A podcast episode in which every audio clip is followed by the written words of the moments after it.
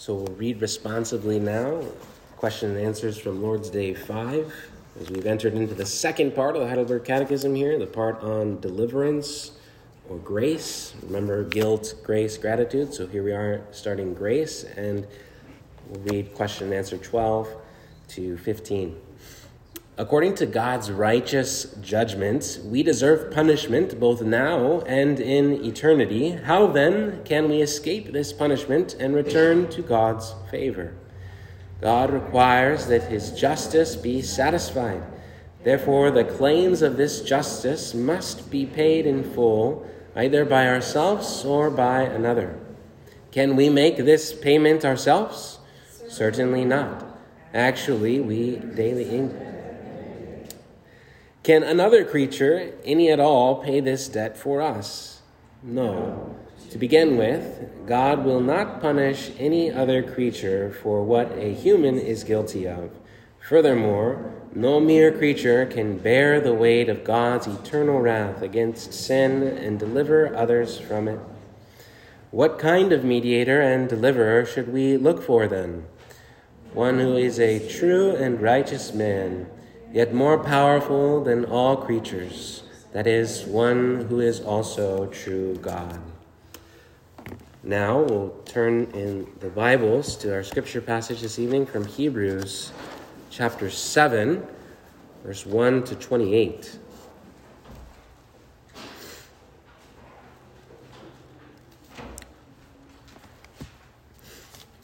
We'll begin reading. This Melchizedek was king of Salem and priest of God Most High. He met Abraham returning from the defeat of the kings and blessed him, and Abraham gave him a tenth of everything. First, his name, Melchizedek, means king of righteousness. Then also, king of Salem means king of peace. Without father or mother, without genealogy, without beginning of days or end of life, like the Son of God, he remains a priest forever. Just think how great he was. Even the patriarch, Abraham, gave him a tenth of the plunder. Now the law requires the descendants of Levi who become priests to collect a tenth from the people, that is, their brothers, even though their brothers are descended from Abraham. This man, however, did not trace his descent from Levi, yet he collected a tenth from Abraham and blessed him who had the promises. And without doubt, the lesser person is blessed by the greater. In the one case, the tenth is collected by men who die, but in the other case, by him who is declared to be living. One might even say that Levi, who collects the tenth, paid the tenth through Abraham, because when Melchizedek met Abraham, Levi was still in the body of his ancestor. If perfection could have been attained through the Levitical priesthood, for on the basis of the law it was given to the people, why was there still need for another priest to come, one in the order of Melchizedek, not in the order of Aaron? For when there is a change of the priesthood, there must also be a change of the law. He of whom these things are said belonged to a different tribe, and no one from that tribe has ever served at the altar.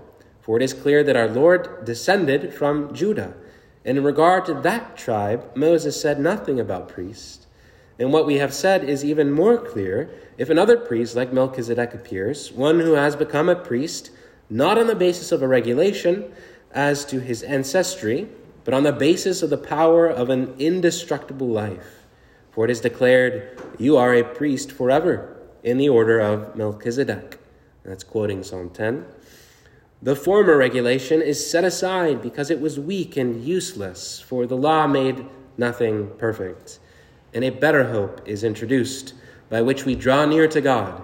And it was not without an oath. Others became priests without any oath, but he became a priest with an oath, when God said to him, The Lord has sworn and will not change his mind. You are a priest forever. Because of this oath, Jesus has become the guarantee of a better covenant. Now, there have been many of those priests since death prevented them from continuing in office, but because Jesus lives forever, he has a permanent priesthood. Therefore, he is able to save completely those who come to God through him, because he always lives to intercede for them. Such a high priest meets our needs, one who is holy, blameless, pure, set apart from sinners, exalted above the heavens. Unlike the other high priest, he does not need to offer sacrifices day after day, first for his own sins and then for the sins of the people. He sacrificed for their sins once for all when he offered himself. For the law appoints as high priests men who are weak, but the oath, which came after the law, appointed the Son who has been made perfect forever. So far, the reading of God's Word. May the Holy Spirit add His blessing to it as we consider it this evening. I almost want to stop there because the author of Hebrews has already said it so beautifully there, so powerfully in that letter, which was probably a sermon that he gave to his own congregation, but we will be considering it tonight, don't worry. Uh, we're considering tonight the topic of mediation. Uh, mediation, of course, it is it happens when there are two disputing parties, when there's conflict, right? And so this third party enters in, the mediator, to resolve the dispute, to resolve the conflict. And the mediator is there to facilitate the resolution, to bring about harmony and peace when there's conflict, bitterness, and, and fighting. And so, for us, our own need of mediation between us and God obviously implies estrangement from Him. A separation has occurred because of our sin. There is conflict, there is dispute, this huge dispute between us as the high criminals against his holy majesty, the Holy One of Israel, and his own just nature. His justice demands our punishment. And so, how can we resolve this great dispute and live in harmony with God, live at peace with Him? What resolution can there be for us as sinners? And who can facilitate that resolution for us? Well, to answer those questions, we have three parts of the answer tonight we'll be looking at from Hebrews, the passage we looked at. First, the imperfect mediation. Secondly, the perfect mediator. And thirdly, our perfection in Him. So, first, the imperfect mediation. We consider first that in the Old Testament era, before the arrival of Jesus Christ, uh, back in Israel, God graciously set up for his people the temple where his presence dwelt. And he also set up the sacrificial system with uh, the Levitical priests there offering sacrifices day after day. And the Levitical priesthood, uh, they were priests that all came from the tribe and lineage of Levi, who was one of the 12 sons of Jacob, also known as Israel, the son of Isaac, who was the son of Abraham. And so this was a good thing that the Israelites had, that God gave to Israel because they had mediators. They had people that could stand before God and represent them to God. And they also performed daily sacrifices, these Levitical priests, of animals and other grain offerings on behalf of the people. Why? In order to appease God's justice against them. Consider this it was only because of the Levitical priesthood and that sacrificial system, with all of that bloodshed, that God was able to dwell in their presence, to dwell in the midst of a sinful people and not, in a sense, lash out injustice and strike them down. It was because of that gracious gift of the Levitical priesthood and the temple. So it was good, it was helpful, but it was imperfect. Uh, they, couldn't find, they couldn't fully have uh, resolution with God through that mediation. They couldn't reach a point of full resolution. They had a usefulness, the Levitical priests, up until a point, but they could never arrive at that full and perfect resolution between God and his people. And that's why God Throughout the Old Testament, we find that he always had the plan to ultimately dissolve the Levitical priesthood and the physical temple itself to make way for a better mediation, the mediation that Christ our Lord would bring. Now, what does our text itself say about the imperfection of the mediation that the Levitical priest offered? Well, it says quite a few things. For instance, it says that the Levitical priests were appointed in all their weakness, in all their weakness. So they themselves were sinners. Their service never ended because they needed to offer sacrifices day after day, and they eventually died. And so there was a lot of weakness tied into them. They themselves were sinners, they did not have an indestructible life, etc. What's more, the sacrificial system that they served under, that they were part of as a regulation, was weak and ultimately unprofitable. Why? Well, the blood of animals cannot fully atone for the sins of humans. As we consider in the Heidelberg Catechism, God's justice demands that sins that have been committed against him by humans, that that justice would be exacted upon humans, not animals, right? And so God's justice demands a full execution of his righteous punishment against humanity, against humans, his own people, right? And so, for those reasons, uh, we, we find that the sacrificial system was inadequate. Uh, uh, at the end of the day, not, not profitable. It didn't bring about that full resolution, it didn't fully forgive them of all their sins. And so, God had promised to send another mediator who would necessarily set up a new way of approaching God and His presence, entering into it according to a new covenant of grace, which is really the, all of the main points that we find in the book uh, or the letter to the Hebrews and what he's arguing, this better way that Christ has brought.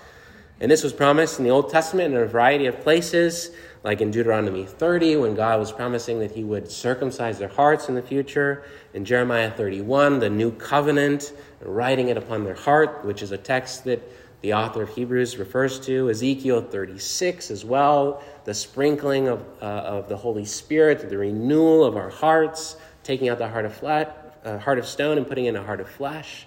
And also Psalm 110, um, which is a text that the author makes reference to here in our text. And that leads us to our second point the perfect mediator.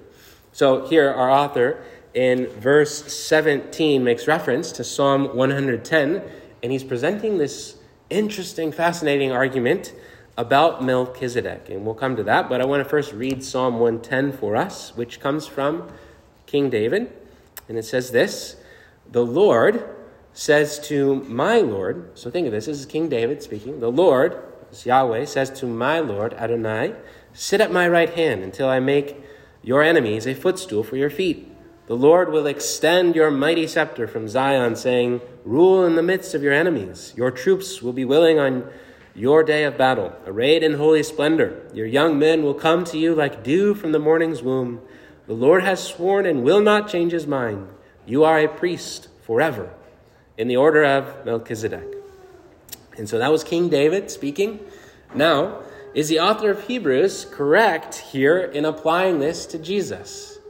Well, naturally, yes. And we know that not just because the author of Hebrews uh, was inspired by the Holy Spirit, but also because in the three synoptic accounts of the gospel of our Lord Jesus Christ, Jesus himself points to this psalm and makes this connection. He says that David was speaking about the Messiah himself. For example, Mark 12, 35 to 37, he says, While Jesus was teaching in the temple courts, he asked, why did the teachers, the teachers of the law say that the Messiah is the son of David? David himself, speaking by the Holy Spirit, declared, The Lord said to my Lord, Sit at my right hand until I put your enemies under your feet. David himself calls him Lord. How then can he be his son? Now, what Jesus is getting at there, as he's saying, well, First of all, that David's referring to the Messiah, he's referring to himself. Um, so he's not only, what, da- what uh, Jesus is saying is he's not only the son of David, but he's also David's Lord. And so it speaks to his humility and his human nature, being a descendant of King David, uh, according to his biology, but also there's something different about him. He's set apart, he's David's Lord, he's higher than King David. He comes from a higher uh, lineage, so to speak, the very divine nature of Christ himself. Hold on one second here. Hmm. Okay, now the argument here in Hebrews is fascinating. Melchizedek, he's presented as a mysterious prototype of a better mediator who was to come. And of course, Melchizedek was this mysterious figure. We kind of talked about him last week that enters the scene in Genesis and shows up after uh, Abraham has this battle with the kings And Melchizedek comes and he blesses Abraham, and Abraham gives him a tenth of his winnings, right? And in Melchizedek, we see something interesting. Both the offices of king and priest, they come together in his person. He was both the priest, the text says, of the God Most High, and also the king of Salem. In Salem, that city, uh, shalom, it comes from the same word, root word shalom in Hebrew, was apparently called this long before it was called city of our shalom, city of our peace, uh, Jerusalem. So uh, he was the king of Jerusalem before it was called Jerusalem, is what the author of Hebrews is saying. So he's that king, but he's also uh, a priest as well, and he comes and serves uh, Abraham in that unique way. In, in this way, David was anticipating that his biological descendant would be his Lord, but would also be a king and a priest following the order of Melchizedek. And so the author of Hebrews here is unpacking what David claimed, what David received from the Lord, probably by way of uh, prophecy. And what we find with Jesus is that he is a better priest with no weakness at all. Now, first of all, we, we find that he is not a mere man. The text refers to him as the pre existent Son of God. Like Melchizedek, without father or mother, without genealogy, without beginning of days or end of life. The text says, resembling the Son of God, he remains a priest forever, exalted above the heavens. And so he's not a mere man, he is the very Son of God. Uh, he has no beginning, he has no end. He's the same yesterday, today, and forever. And he is also, the text says, a true man. Because it says, the text, it is clear that our Lord, referring to Jesus, descended from Judah.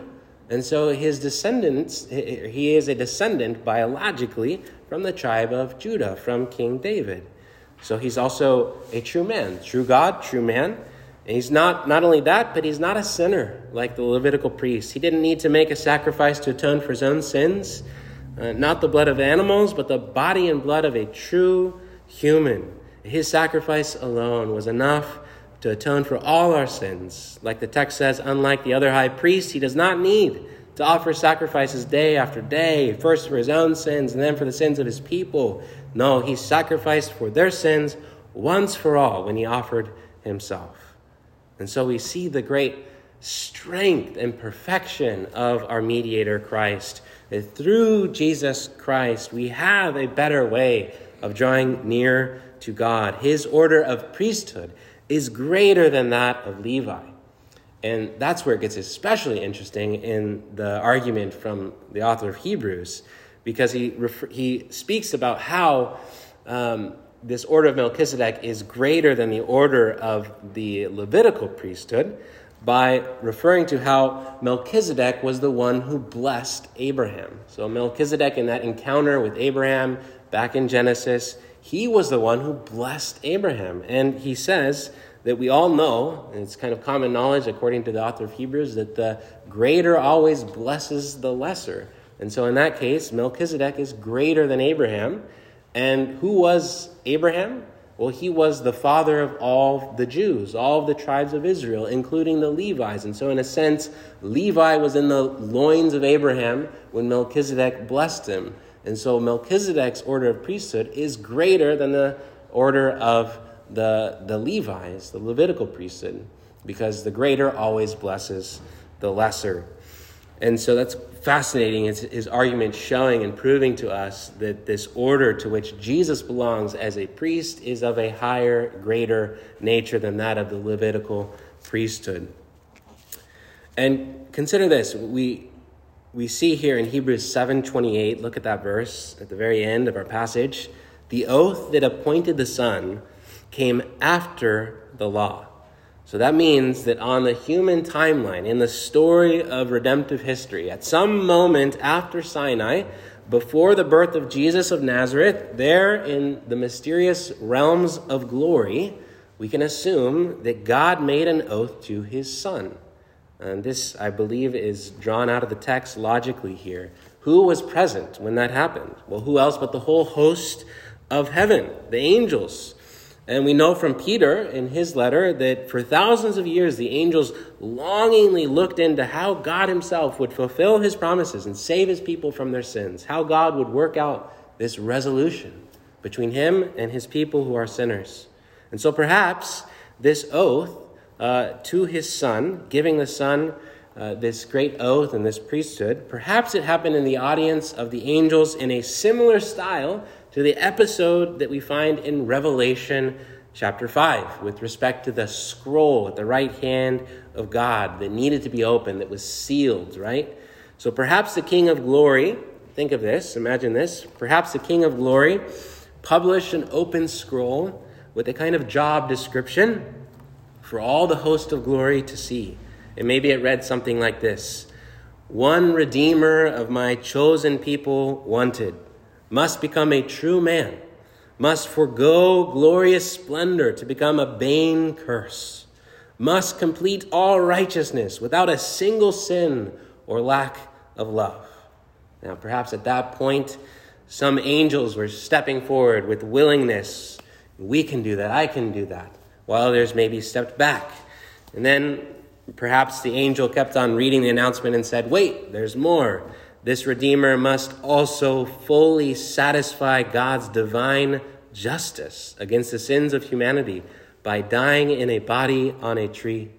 Must be able to go through death and defeat it from the inside out. Must really die and then rise to life. Finally, this Redeemer must be one whose only motive is love. Now, once read aloud, maybe a mighty angel cried out, like we find in Revelation 5 Who is worthy? Who is worthy to be this Redeemer? And perhaps there was silence. Perhaps no one in heaven or on earth under the earth came forward, and so they wept, perhaps. And then perhaps another angel cheered, Look, don't weep. The great I am that I am, he's coming, the eternal one, the Son of God, the beloved of the Father. Lo, he comes. He is able, he is willing and now we know that He is love. Now, I know that's speculation, but we do find here that there was this oath that the Father gave to His Son at some moment of history in that timeline between the, the giving of the law and the arrival of Christ Himself. And so perhaps it went down in that fashion. But we know that there was an oath given and that Christ was willing to take up that responsibility to become that mediator for us, the very Son of God, willing to take on our human nature, to suffer in our place in order to make that resolution happen. And the end result is our perfection in Him.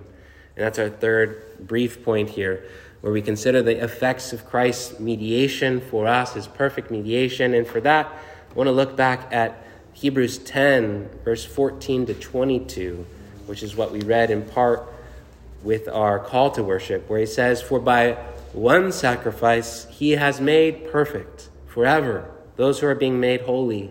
The Holy Spirit also testifies to us about this. First, he says, This is the covenant I will make with them. After that time, says the Lord, I will put my laws in their hearts and I will write them on their minds. Then he adds, Their sins and lawless acts I will remember no more.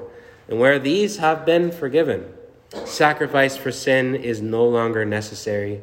Therefore, brothers and sisters, since we have confidence to enter the most holy place by the blood of Jesus, by a new and living way opened for us through the curtain that is his body, and since we have a great high priest over the house of God, let us draw near to God with sincere hearts and with the full assurance that faith brings, having our hearts sprinkled to cleanse us from our guilty conscience and having our bodies washed with pure water. And so there are four just brief things I want to mention here. The, the perfection that we receive now by faith alone in Christ through his mediation, the full resolution that he has accomplished and won for us. First, it says that he has made us perfect forever. Amazing. Uh, he, has, he has fully reconciled us with God, fully forgiving us all our sins, complete reconciliation with our God. Despite all of our sins, Jesus paid the full price. And that's the second thing for the full forgiveness of all our sins. No more need for, for sacrifices. And our obedience to the Lord is not it's not a sacrifice. We're not atoning for our sins. That atonement has been fully accomplished for us by the blood of Christ and his body on the tree. And therefore, we have full access into God's holy presence. Unlike the, the, the Jewish believers before the death of Christ, who had to go through all of those layers in order to get to God's holy presence. And none except the, whole, the, the high priest could enter into the Holy of Holies, and that only once a year. Now, those barriers have been removed, the curtain has been torn too, and we have full access through Christ and his mediation to enter into the presence of God with full assurance, not with fear, not, not with fear of judgment, but with full assurance, the text says. And so we see the great full perfection the completeness of our salvation that Christ, our perfect mediator, has accomplished for us. We'll end there tonight. Let's pray. We thank you, God, for this um, marvelous letter from an unknown author to us who wrote to Hebrew Christians who had embraced Christ as their Messiah but were tempted to go back to the old way. And as we consider his arguments inspired by the Holy Spirit, as we consider this great, perfect mediator, Jesus Christ, David's son, yet David's Lord, uh, we recognize that he is our king and our priest forever, and that he is our perfect mediator. He meets all of our needs. He is holy, blameless, pure, and he has indestructible life true man and true God, held together by his one person. Uh, we rejoice in what you have done for us and Christ's willingness to come and receive that oath and enter into his office as our mediator. And we ask, Lord, that you would instill within us, as we considered at the end there, some of these deep truths.